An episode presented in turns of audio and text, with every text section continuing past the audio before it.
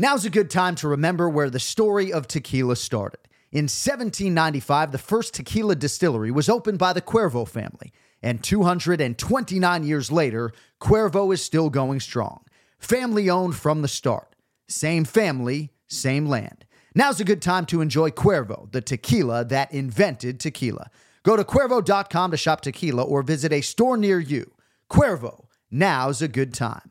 Trademarks owned by Beckless AB to CV 2024, Proximo, Jersey City, New Jersey. Please drink responsibly. With threats to our nation waiting around every corner, adaptability is more important than ever. When conditions change without notice, quick strategic thinking is crucial. And with obstacles consistently impending, determination is essential in overcoming them. It's this willingness, decisiveness, and resilience that sets Marines apart. With our fighting spirit, we don't just fight battles, we win them. Marines are the constant our nation counts on to fight the unknown. And through adaptable problem solving, we do just that. Learn more at marines.com. When you need mealtime inspiration, it's worth shopping Kroger, where you'll find over 30,000 mouth-watering choices that excite your inner foodie. And no matter what tasty choice you make, you'll enjoy our everyday low prices, plus extra ways to save, like digital coupons worth over $600 each week. You can also save up to $1 off per gallon at the pump with fuel points. More savings and more inspiring flavors make shopping Kroger worth it every time. Kroger, fresh for everyone. Fuel restrictions apply. Another day is here, and you're ready for it. What to wear? Check. Breakfast, lunch, and dinner? Check. Planning for what's next and how to save for it? That's where Bank of America can help. For your financial to-dos, Bank of America has experts ready to help get you closer to your goals. Get started at one of our local financial centers or 24-7 in our mobile banking app. Find a location near you at bankofamerica.com slash talk to us. What would you like the power to do? Mobile banking requires downloading the app and is only available for select devices. Message and data rates may apply. Bank of America and a member FDIC. The Jon Anik and Kenny Florian podcast. Jon Anik and Kenny Florian. I love them. I can't get enough of them. Let's hear that Boston next. Big jab there from Duffy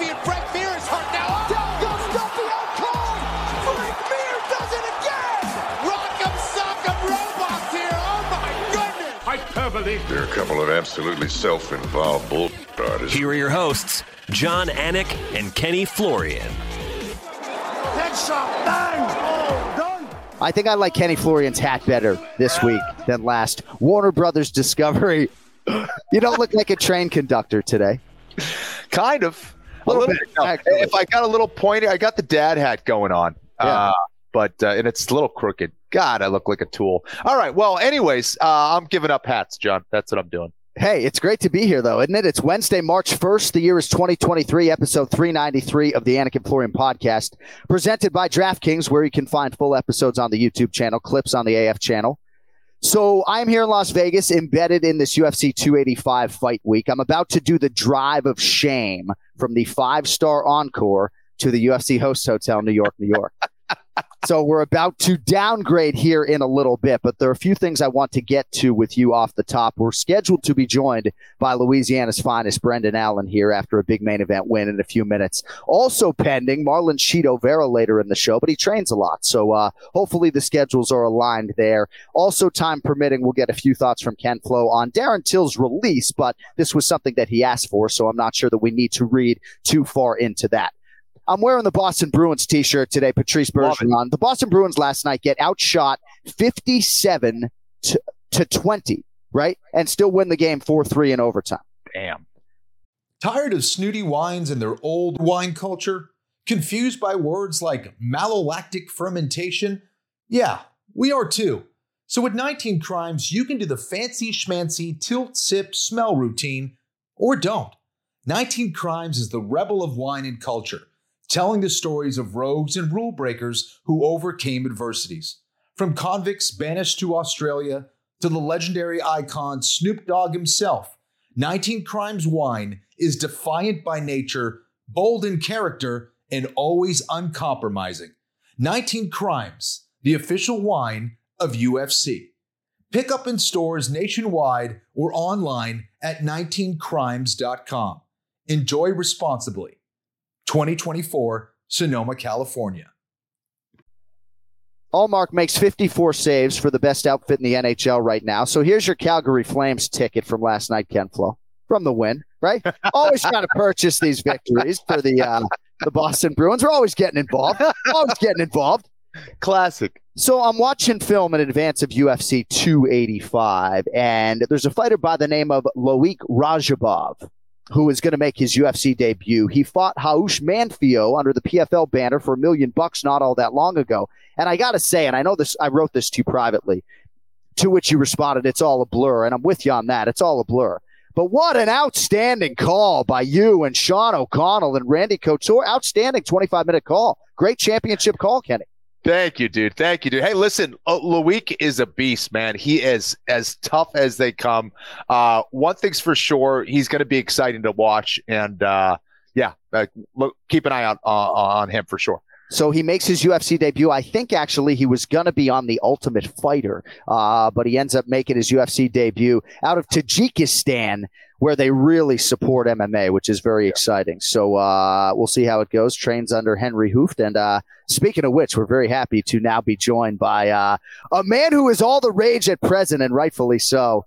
Back home in Louisiana with his girls, I do believe. The now number 12 ranked UFC middleweight contender, Brendan All In Allen. Great to see you, brother. Welcome home. How are you? What's up, brother? I'm good. Hey, number 11. I don't care what those say. The number 11. All right. Yeah. I mean, I looked it up this morning. I'm trying to do my homework, but yeah, I was going to say, I mean, you beat Andre Muniz, Muniz, however you want to pronounce it, and uh, you submit him no less. So, uh, Kenny Florian picked you at plus 155. He was very excited to see you cash there, buddy. So, congratulations, man. You've won four in a row. I actually had the chance to congratulate you at the airport as we sort of passed as you were headed back to South Florida. How long is that drive, by the way, South Florida to Louisiana? It takes me like 11 hours. Yeah. But man, I left at like 2 a.m. I woke up, I slept from like 11 to like 1.30. I was like, man, I'm not going back to sleep. I was like, screw this. I'm just started driving home. Get on the road, see those girls. Yeah. And I'd imagine, you know, I drove 10 hours from Atlanta to South Florida after the Patriots won a Super Bowl. And I'm not necessarily trying to compare that adrenaline rush or that positivity to, to winning a mixed martial arts fight, right? But I'd imagine after a win, that 11 hour drive is is not a huge problem. You know, so it's kind of funny when I fought uh, Karl Roberson in Jacksonville, the first event back from COVID. I literally finished the fight, went back to the hotel because I drove from South Florida to Jacksonville. I went back to the hotel. I showered. I watched, you know, when Chris Weidman, Weidman uh, broke his leg with Uriah Hall. Oh. And I literally got in the truck and drove, I think it was eight and a half, nine hours. I think it was eight and a half all the way home. I got back at like 6 a.m. I wasn't tired or nothing the whole time. I was just, well, I was literally driving. I don't advise this, but I was driving and watching the replay of the fight the whole time. There's something about a fight though. Like if, if you win, you're just, you know, just kind of jacked up on adrenaline and excitement and all that stuff, right? And then if you lose, for me, I wouldn't sleep either because that'd be just like replaying it in my head, like, what the hell did I do wrong? You know? So, uh, yeah, it's a weird feeling after a fight, man. You definitely have a, a lot of energy either way.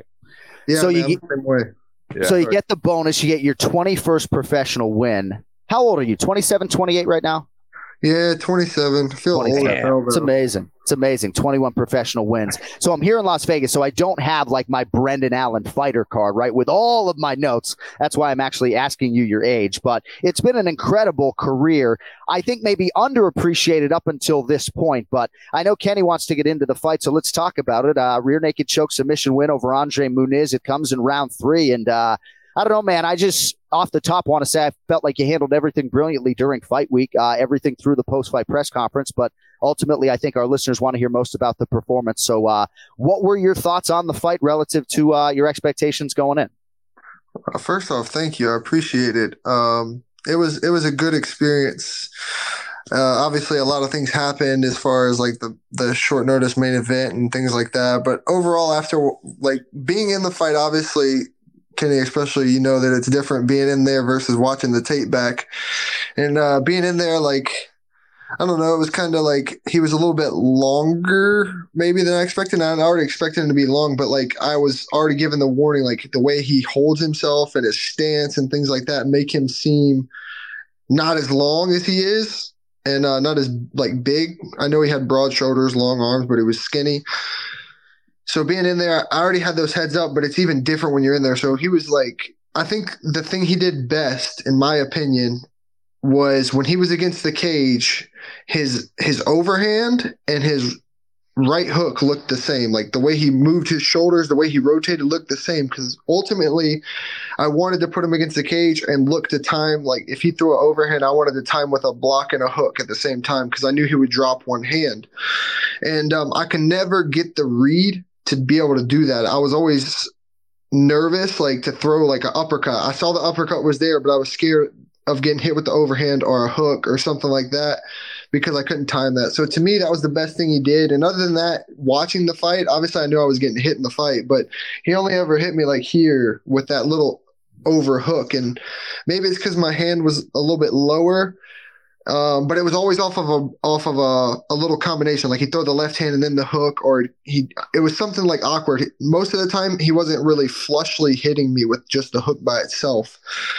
So little things like that, but it's things like that that I can go back to the drawing board, fix, and it makes me want to fight another southpaw, even though all I've been doing is fighting southpaws. But I hear uh, that a lot. I hear that a lot. Guys want to fight lefties when they get into uh, what you know when they figure some things out. That's interesting. Well, yeah, because I mean, I've I feel I think if I'm not mistaken, I fought more southpaws in the UFC than in, than like an orthodox guy. Like I, I know I fought like two years worth of just southpaws. Um, and I don't know. I, I wasn't really thinking too much of striking. Like I, I knew we were going to strike a, a, majority of the fight just because I didn't think he could take me down. Um, but I thought my hook would be I would use, utilize my hook more, and I, I guess I just didn't. Like I was landing it when I threw, or maybe I was hesitant. But I know I waited on him sometimes uh, and I shouldn't have. I should have just kept going because when I did go forward and put my combos on, I was landing. My right hand rocked him in the first, and then it was very like accurate. I think at the end of the second, I think, or midway through the second, something like that, before the takedown. So it was accurate when I threw it. When I doubled up on my lead hand and threw the right hand, it was. It, I don't think it missed. So, Brendan, you know, uh, heading into this fight, obviously the narrative around Muniz is that he's a phenomenal submission artist, right? He was someone you got to watch out for, this and that. Um, did you have that expectation as well? Like, oh, I got to stay away from his ground game. And then you felt it during the fight. And because you really dominated on the ground, man, like that's where you just kind of ran away with it. Um, was that something you felt during the fight that you decided to kind of just go for? So my ego was like, I'm going to go out there and jump guard and see how good he is, right? My ego said that. My intelligence was like, all right, let's just keep him more striking because there's no way he beats me on the feet. And um, again, I was I was kind of hesitant, when I let go, it wasn't there. So some so I, I, obviously there's some things I, I need to change there and just fix, whether it's mentally or just in there. But ultimately, yeah, when I felt him on the ground in the second, I thought I thought he was going to immediately go like high guard in his arm bar to triangle series.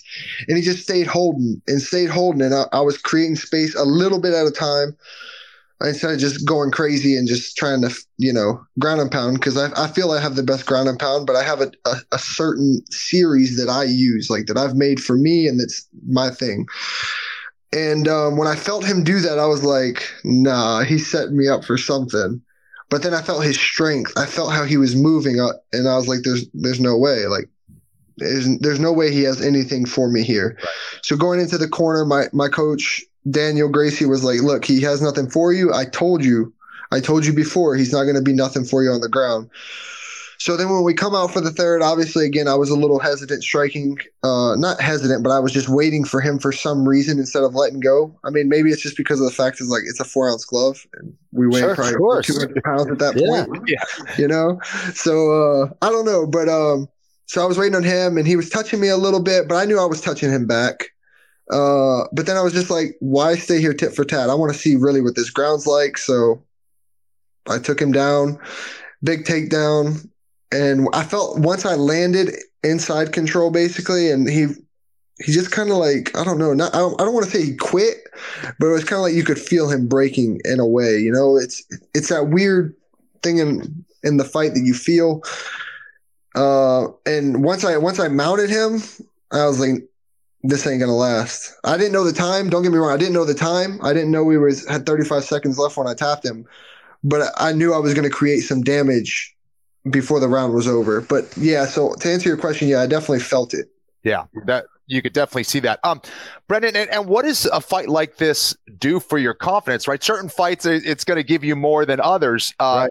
Is that I mean, because uh, um, uh, sorry, M- uh, Muniz there, uh, he was on a tremendous win streak, you know, very highly regarded. Um, what does this do for you moving forward, man?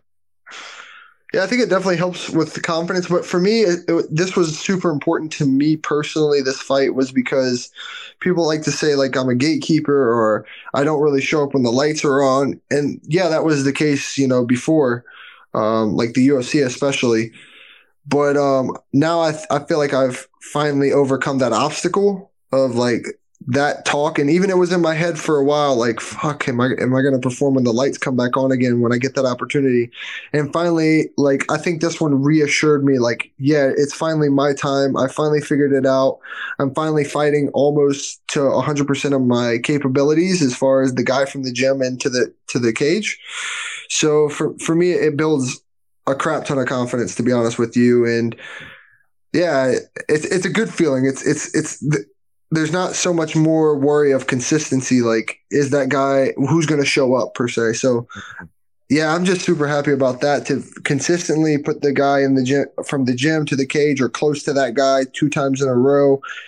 And again, I feel it was all the mental, the mental training and the mental work because the physical and the abilities and the technical right. technicalities were always there.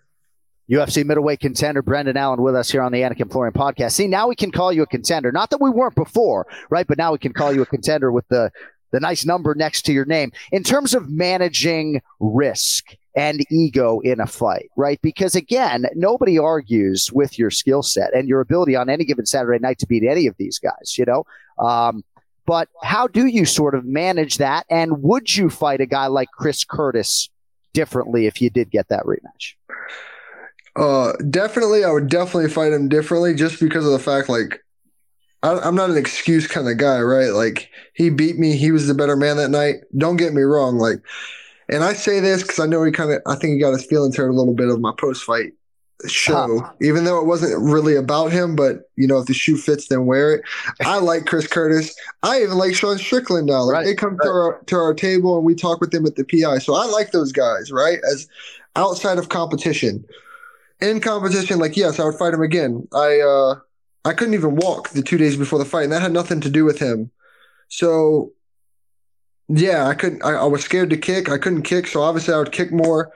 I would my style would be a lot different just because I would have a full training camp for him. I'd be able to break his tape down better and uh, just fully prepare. Like I was preparing for Brad Tavares for eight weeks, and then I was preparing for Roman Dolidze for one right, week. Right and then I got him on what five or six days. So it's like it was a total 180 kind of scenario, and that's where kind of both of my losses have come from the UFC. They're both short notice guys that were totally different guys from the normal opponent. Right. And just I guess for me and what I've learned about myself is I'm a guy that totally prepares mentally and physically. And not a lot of people know this, but I'm the guy that watches the tape majoritively. Like I watch the tape, I give my coaches, hey, this is what my overall goal is. This is my basically my game plan. Granted, my coaches give me different feedback and maybe they might tweak some things. But for me, this has always been great for me because I'm the only one that truly knows, like, hey, I can exploit this in this guy. And um, I'm my coaches can say, hey, we think you're going to exploit this guy. We think you can do it here. But I'm the only one that truly has the confidence and the knowledge of exactly what movements I can do. So hmm. um, for me, it's hard to wrap my ha- my head around an opponent when I don't have a full time because it's a roller coaster of emotions for me. I'm confident that I'm not confident that I'm confident that I'm not, mm. and um, mixing watching tape in there because I'm not a guy that watches it all at once. I'll wa- I'll wait a couple weeks. I'll get into my camp and then I'll watch one fight. I'll study that. I'll wait a couple days, watch another fight, study that, and then I'll redo all that. So like it's so complicated for me in my head and how I how I break things down and how I work my way up to that peak. Uh, I don't know if it's normal for everyone to be honest, but for me, it's just uh, it's that's how it works. Well, it's interesting, and I know I can see from Kenny's reaction that he's interested. And if Brendan Allen sounds like a budding mixed martial arts analyst, he does have television aspirations, and we'll get to that in a little bit. But uh, still got plenty of fight left in the dog. In terms of this division, right, the four names that were on the tip of your tongue after the fight, and again, masterfully handled on a microphone. Uh, number seven, Sean Strickland. Number fourteen, Chris Curtis. 10th ranked Dricus Dricus Du Plessis, who fights Derek Brunson coming up this weekend. Jack Hermansson, who's number nine in the world. I mean, the Hermansson fight to me sounds like the one that makes the most sense. You also have Marvin Vettori and the aforementioned Roman Dolidze. So uh, the world is kind of your oyster a little bit. I mean, I think there are a lot of big fights in front of you. Um, to save a hamster's life, best guess as to which one of those names you actually get. Hmm. I, mean, you can tell us who you want the most, but I'm curious who ultimately, in your heart of hearts, you think promotionally Mick Maynard's going to line you up with. So it, I think it's timeline as always. Like I want to fight again in June, so it's just the fact of like who's if if I think if Jack's willing to wait that long, I think that's the fight that kind of makes the most sense, especially since we they've called me short notice once or twice for him. I think twice. Um, one of those I wasn't training in. I just tore a ligament in my foot. Uh, and then the other one, I don't remember what happened. I think it was weight. I couldn't make the weight on like four days notice. But um, so oh yeah, that's what it was. I couldn't make the weight. It was uh when Chris Curtis took him against Hermansson in France. So yeah, right. two times. Right. Um. So yeah, I think that one's realistic. Of course, when I start naming, I'll name anyone because I'm just down to yeah, fight. Like, right. obviously, I have nothing to hide as well. So like I'm trying to slow play a little bit. Like I got my number. It's 12, even though it should be 11. So we'll dive into that actually because please. Uh, yeah, I think the rankings are bullcrap. Whoever votes on them is retarded. Like I don't understand how I just beat the number 11 guy, right? Not only did I beat the number 11 guy, I finished him and I finished him where he's best at. And he was supposedly the dark horse. Nobody wanted to fight him apparently. I but I went in there and fought him. I finished him. You put me at number 12. You put a guy up a, a number coming off of a loss. And that's okay. He lost. It was short notice. I understand that, even though ultimately it doesn't matter because it's happened to me. But he lost. He kind of got outclassed. He, he didn't get just beat. He got outclassed on a guy by short notice who was just chilling. Right. You know, he wasn't even really training. So yeah, I don't get that. Plus, he's four and two in the UFC. I'm nine and two, and right. I fought way better guys. He's only technically fought one guy that was ranked in Edmen Shahbazyan, who at the time I think was on a two fight losing streak or three. Right. So this whole thing just doesn't make sense to me. So that's why I say I'm number 11. So you say, excuse me, that you want to slow play this a little bit, and that sort of flies in the face of previous conversations that you and I have had a little bit. But right. then why not like the number, right? Like I know for Belal Muhammad, your good friend, you know, it's all about sort of the positioning. Like, why not? I'm just curious, get on a mic and perhaps it's because you want to slow play it a little bit. But be like, hey, Jared Cannonier, bro, number three in the world. You already fought for the goddamn belt. Didn't go particularly well. Um, how about a main event, right? They like to headline you a lot, right? Like, obviously you're not trying to like fast track into the top three immediately. It's great for the promotion to have a guy like you that's willing to fight all these guys. Um, but Belal would tell you not to fight Chris Curtis, number 14 in the world. Right. I mean, yeah, it's from it's it's burning off fights on the contract, right? Because the more I burn off, the more money I get paid. And you know, like my fights, this is my first contract at a six fight, and it's not new. Like I think uh, this was my second fight on the contract. So if I burn another one, I got you three. I win another one, that's four you know, we're kind of looking at, at bigger things, top five at that fight, that at that point, maybe even close to a belt. So that's where money changes tremendously. That's life changing money at that time. And don't get yeah. me wrong, I, I, do well for myself right now, especially for where I'm at. And uh, you'll never hear me complain about money and things like that because to me, everyone works. If you want more money, fight more and fight better guys. You know, but um, yeah, I, I'm just trying to slow play it for that reason. But don't get me wrong, and everyone who knows me knows if they call me to fight number three in the world, yeah. number two in the world, that's who you're going to see me fight. I've never t- said no to a guy, especially if they're good.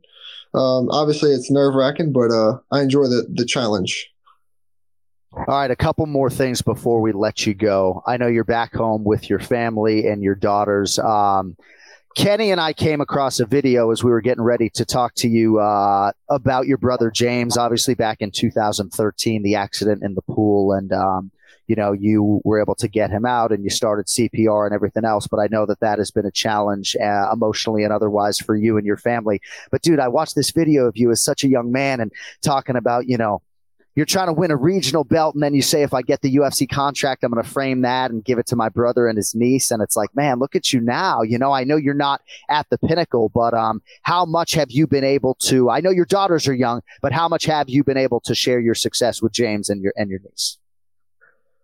I, I try to do as much as I can. Uh, I give all the you know like the clothing stuff that we get, the Venum, and especially my fight jackets. To me, that's uh, like when they ask for a product back. I never give back my fight jacket, um, just because I always give that stuff back to my brother. Like you go over to my brother's house and you'll see him wearing something, something Venum. You know, it's, yeah. it's something Venum. So. Yeah that means a lot. When I won my first LFA belt, I framed that one, and that's over his bed right now. So he has that, my first LFA belt, and the gloves and pictures from that fight. It's framed over his bed. And then the second one that I won, he ended up doing the same thing back. So I have the second one at my house. And uh, I think the the ultimate reason that I always really, really want to fight in Louisiana is one because that's what I claim is home, even though I'm not born here. Uh, this is this is my home, is Louisiana.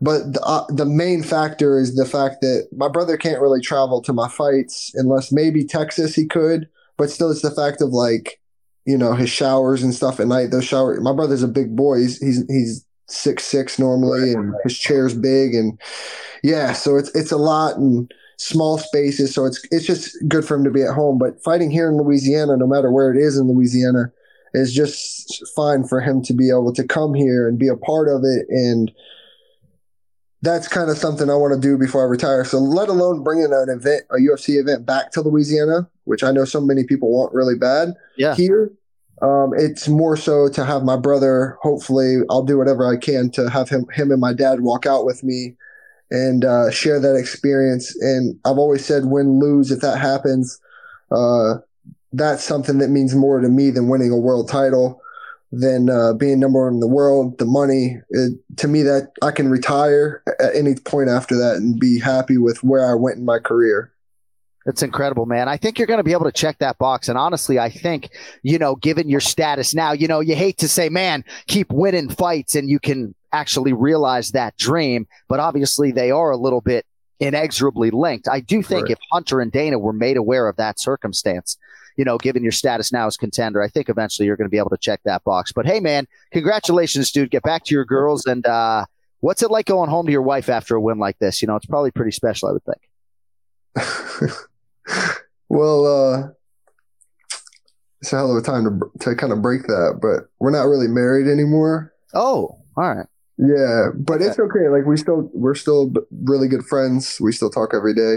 All right. Um, but yeah, it's still nice though because you get to go back here. I get to see my kids, and my my oldest one is kind of at that age where she's like a mama's girl, and she always has been a mama's girl. But she's like, yeah. I want my mommy. But my little one is all daddy. Like, isn't that amazing? Changes and. Like she's out right, she's out there right now, and she she fusses because she didn't know where I went. And, Aww. Uh, it's it's a it's a weird time uh, because of my oldest one being like that, but still, like she'll tell she'll talk to me on the phone when I'm gone Facetime. Like, I want my daddy, I want my daddy. Amazing. You get home and she's like, "Leave me alone, don't touch me." you know, yeah. so but it's good, man. It's good to just get back home and see them, no matter if they're little brats or not. It's, That's right. Uh, it's good to just go out and go do something with them. And my brother's got a nice pool, so we'll go over there later. And nice, man. Yeah, it's it's a. It's a good time. Like uh, that's the best part to me is coming back home and taking a week or two off and just spending every moment I can with them. Yeah. There can be a re-entry though with the kids. I remember getting the cold shoulder from my son for a six month stretch every time I come back from one of these UFC road shows. But uh, yeah, it is what it is. All right, Brendan Allen, middleweight contender, uh, number eleven in the world. We'll say. Uh, keep growing sure. the lettuce. Thank you for the time, man, and uh, we will. Uh, we look forward to your next fight, main events or otherwise, man. I think it's going to be a big one. Congrats. Enjoy it with the family. We'll talk to you soon. Congrats, Thank you, man. man. Thank you guys for having me. I appreciate it. Thanks for y'all's time. Our pleasure, buddy. Thank you. Brendan Allen with us here on the Anik and Florian podcast. So, October 11, 2013, his brother James, six six, hit his head on the bottom of a pool, and, and Brendan pulled him out. He was like blue down to his chest. Brendan started CPR. Uh, C4, 5, and 6 damage. C5 was pushed into the spine. And, um, you know, Brendan has gone to great lengths to try to help him. I remember back in the day, Kenny, when we were getting ready to call one of Brendan's early UFC fights, he was talking about making enough money in his fight career to be able to purchase this chair for his brother. And um, I know, given for you with with your brothers and everything that your siblings have meant to you and mean to you, I know that that hit you pretty hard, and uh, it's a pretty emotional thing for Brendan. Good dude, right there. Absolutely, man. And that was an extremely powerful video you sent me. I had no idea. I had no idea about that story.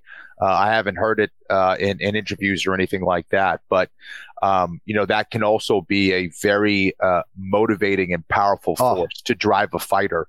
And, and to see that, and also, you know, like the level of maturity that Brendan Allen had back then, I think was really impressive. Uh, him talking about the story and and what it means to him and how he wants to give back, um, just just really cool. And uh, Brendan Allen is he's he's one of the good guys, man. So it's great to see him back then talking about how he wanted to be in the UFC one day, how that was a big dream, and to see him now, you know, coming off that main event win, man, and establishing himself as one of the top middleweights in the world is Yeah. is really cool.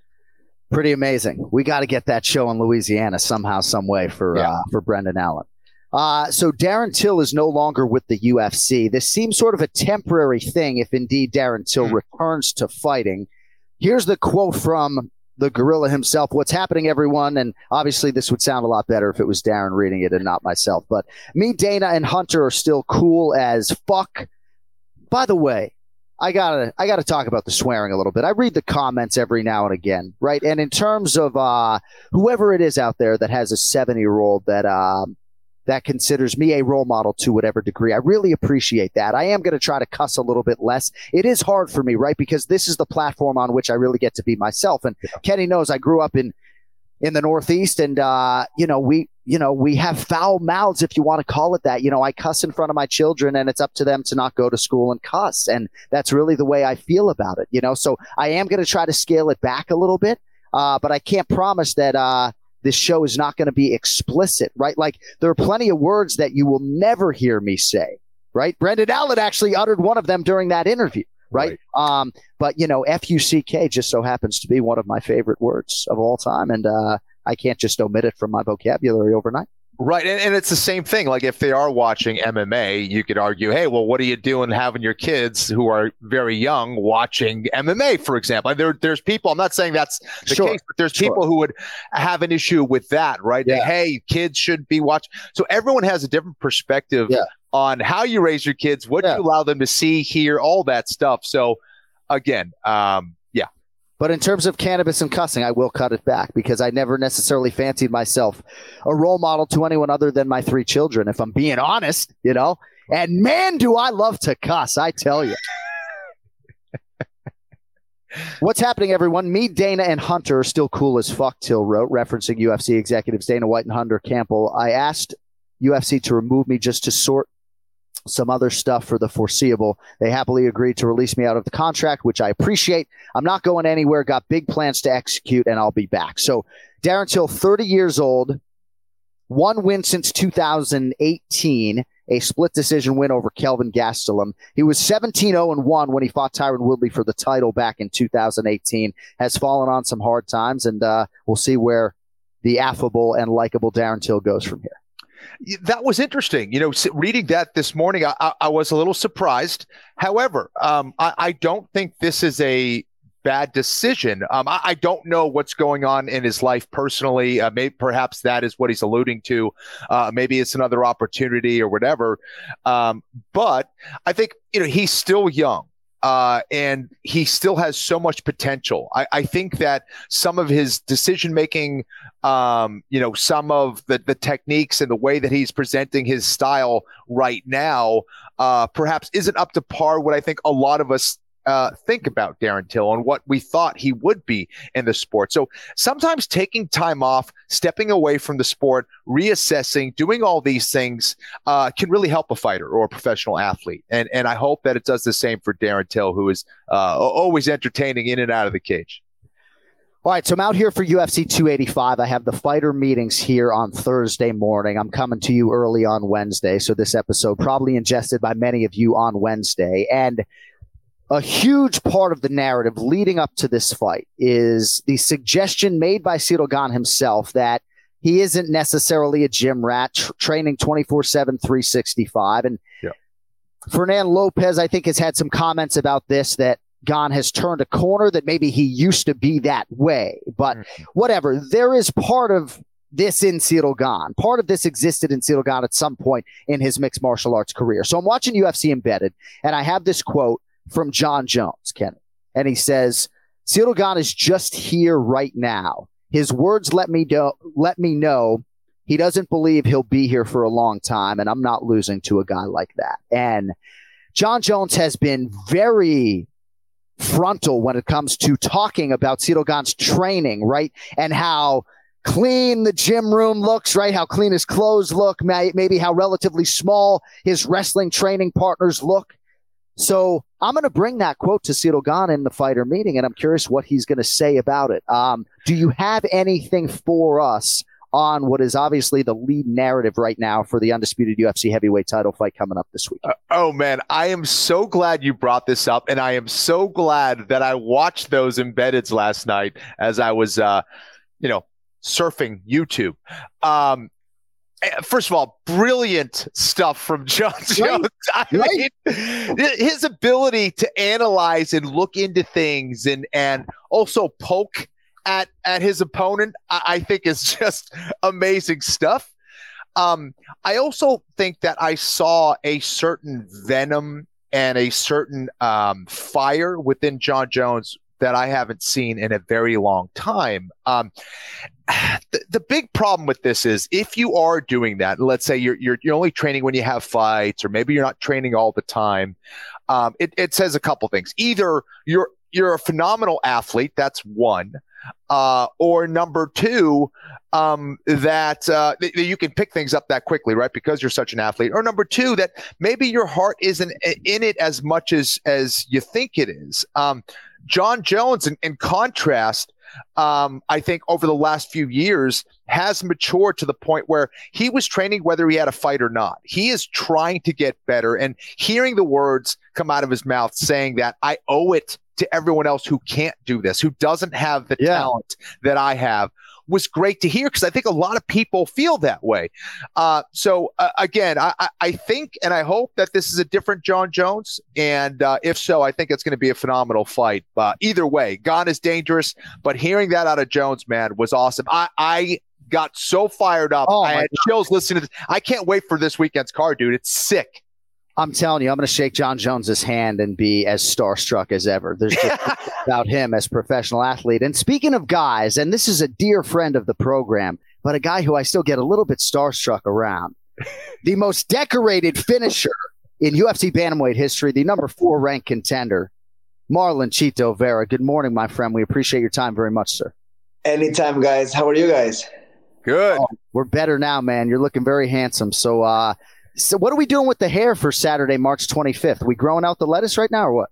I don't know, man. I'm I'm I'm a very last minute person in terms of the way I look. So I could either get a fade on five week, I could shave it the night before, or I can just go the way I just I wake up today before sparring. So I just don't know. I really go by feeling. Sometimes, believe it or not, I open my IG and I see you getting a fresh shape. I say, I'm doing it today. I, I go like that. Jones entering five week and he have a fade. I, I I fought with. I'm like, you know what? I'm gonna get that. I'm very easygoing. I'm like, you know, monkey see, monkey do. I don't. well, I, uh, just, I just keep my eyes open. Well, I we look forward to whatever. Time I let it grow too. Well, we look forward to whatever the look is. And uh, it seems like there was a, a, great motivation from the UFC to get this fight in front of a crowd, right? This main event between you and Cory Sandhagen, Saturday, March 25th, if you don't know, San Antonio, Texas, AT&T Center, capacity crowd, probably 22, 25,000. Like when this main event was announced, it was met with such fan enthusiasm, but it immediately was also met with this noise like these guys can't be competing at the UFC Apex. So, how did that all go down with sort of the five week delay, and what were your thoughts on all of that?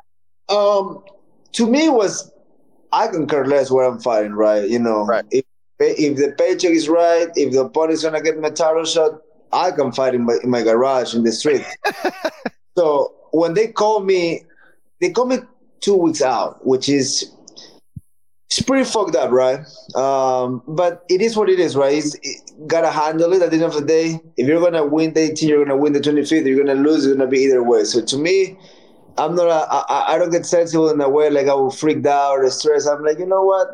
You know, I just ask for a little, a little motivation, and and here we are. You know, we change the date, and you know, more time, more reps, um, and you know, I was ready to fight 18. I'm not gonna lie about it. I, for a minute, I was like, "Can we just keep the date?"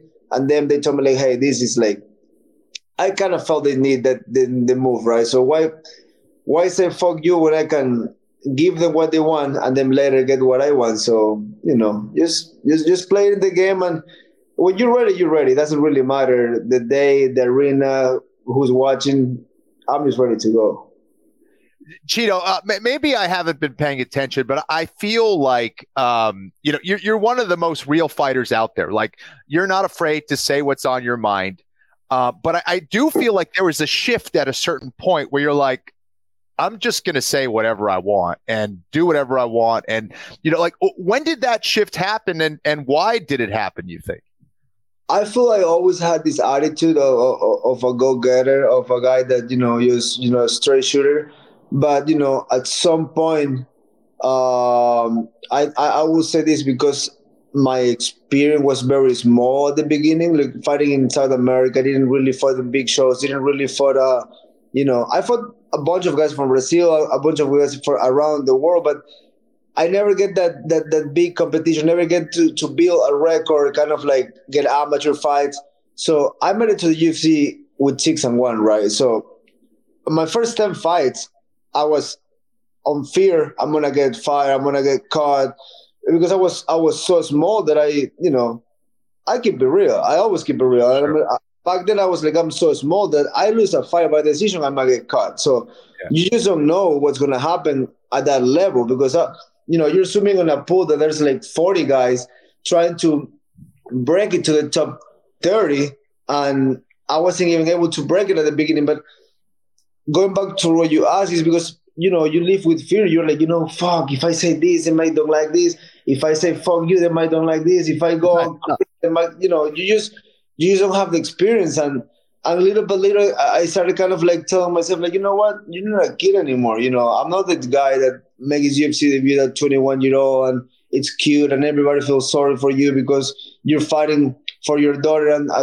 one point, I was, just, you know what, fuck the world. I don't owe nothing to nobody. I'm gonna be myself, carry myself, and you know, just I work too hard to kind of like be shy. So I, I went, you know what?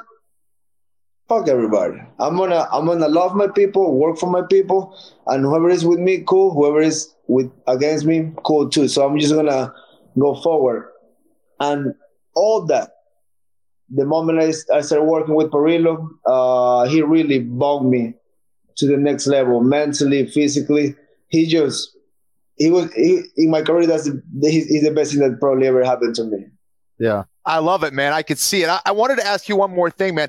Was there a fight that, that you go back or an experience that you had over the course of your UFC career that um, changed you, that kind of uh, made you feel like, hey, I could be one of the best bantamweights in the world. I could be a champion uh, in this division. Uh, was, was there a fight that kind of changed that? The Jose Aldo fight really gave me nightmares for months. I, I, I would wake up in the middle of the night pissed off at myself just just saying like just really kind of like sad upset kind of like just just bum about it because you know from from from the tv it seems like the guy took my back and hold me right?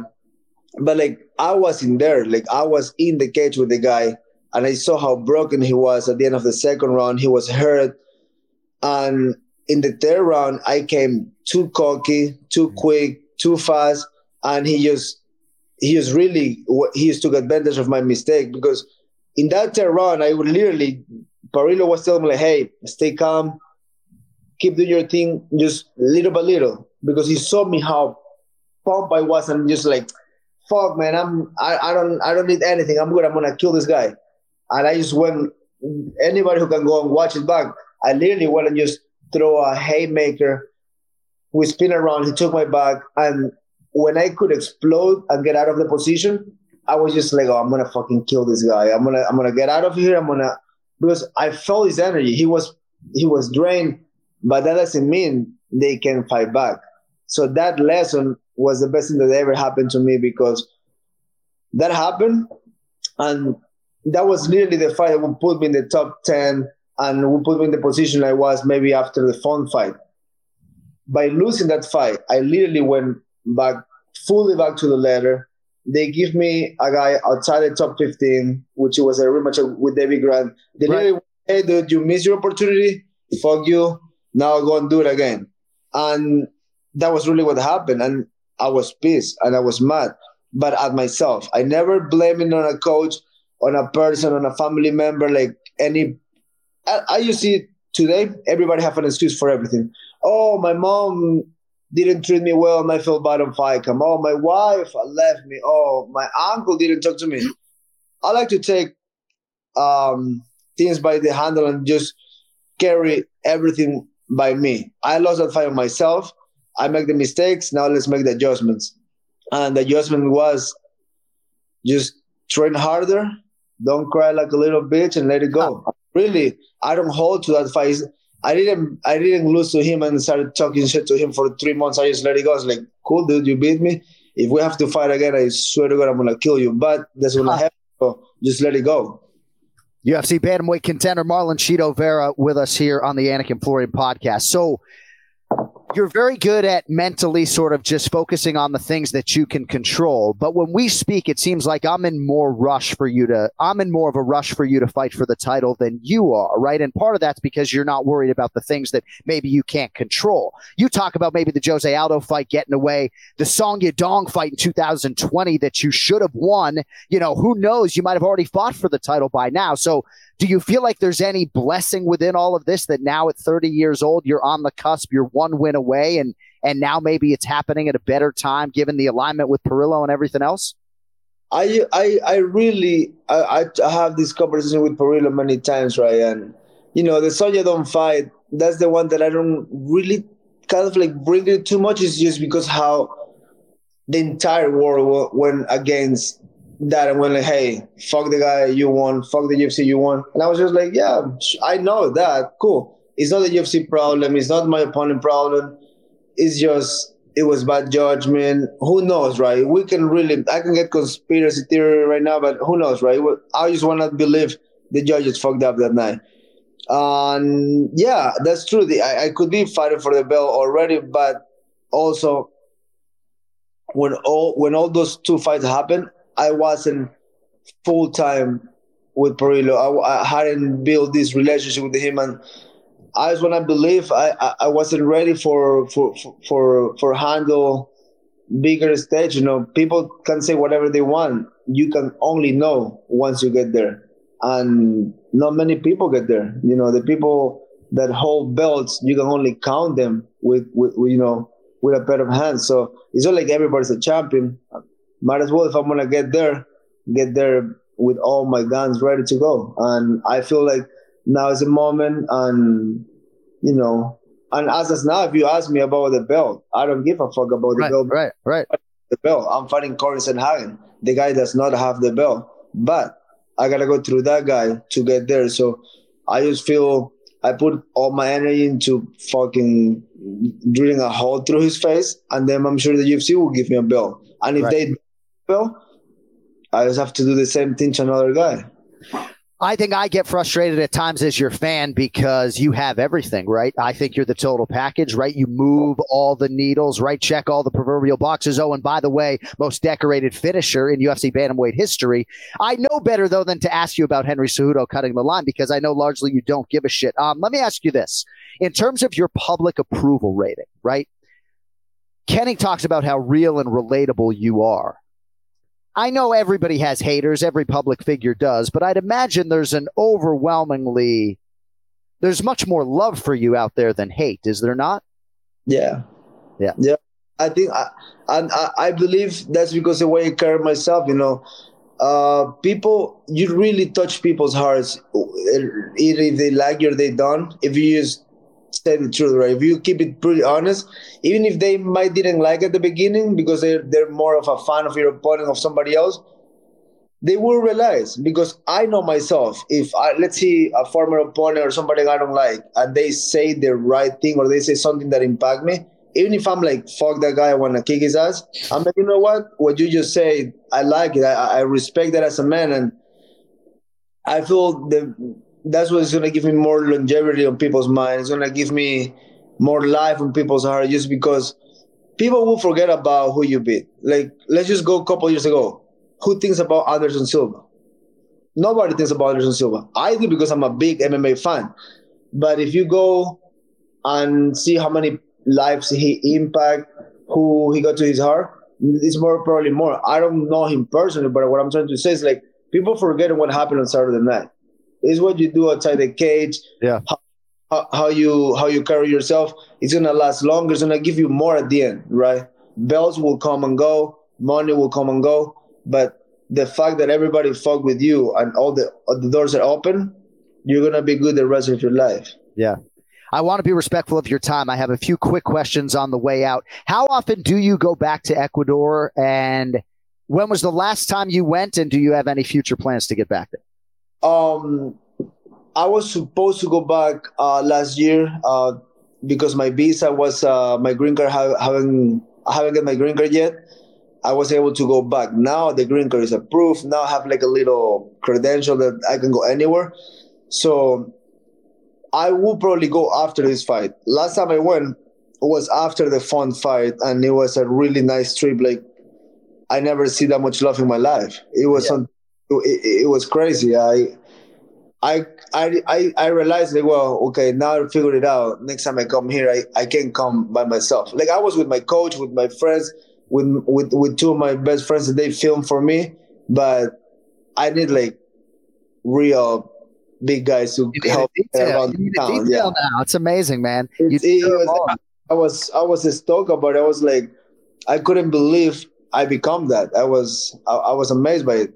I, I was in Orlando uh, last week, and uh, we had an Uber driver who was from Ecuador, and he was saying how we have Marlon Chito Vera now, so we're very excited. And he just kept talking about you, man. It was it was cool. It was cool. That yeah, it's great. Yeah. It's, crazy to go from a guy that was getting in trouble every week when I was a kid, going to jail for the street fights, and now they love me. It, it's crazy to me to realize that, and to me, when you really appreciate that, it just keep coming more and more to you. So yeah, that's one thing I always talk to coaches is everybody gets to a certain point in life, but it's how you handle it, right? And then if you handle it right, you just keep getting it more and more and more. So I'm just really excited about my near future because I see really, really good things coming my way. All right, two more quick ones. Factor fiction? Chito Vera will take a fight at featherweight before his UFC career is over. Oh, 100%. Okay. And then I just want to ask you about the Spanish television commentary. I know I hope someday we can actually do commentary in English, at least join us for a few fights. But to what degree has that helped you in terms of your fighting career, uh, either watching film or preparing? Because a lot of fighters lean heavily into that. They say it helps a lot. Has that helped you in your fighting career? Honestly, I I don't know for sure if that make me a better fighter, but I just really, really enjoy do commentary. Like it's for me doing commentary is like going to surf. Uh, even if I'm watching a fight, takes my mind away from me being a fighter and I'm doing something cool outside the box. And I'm literally what I like the most is being in there and feel the energy live because you can you can see how the how the um, momentum of the fight can shift literally from one punch to another. You can be kicking somebody's ass, and then there's just one kick, and your opponent goes like, "Oh fuck, that hurt me," and they, they become a shield of themselves, and they let it go. That just helped me to feel this like everybody gets hurt. That's it's a different perspective, right? Being there, it, but like watching someone else, yeah. It's almost like it's almost like like you are in there getting repetitions mentally for that. So I'm like, totally, man. We can lose. Okay, we all can lose. But some people don't think like that. Some people feel that they're untouchable. Yeah. No, untouchable.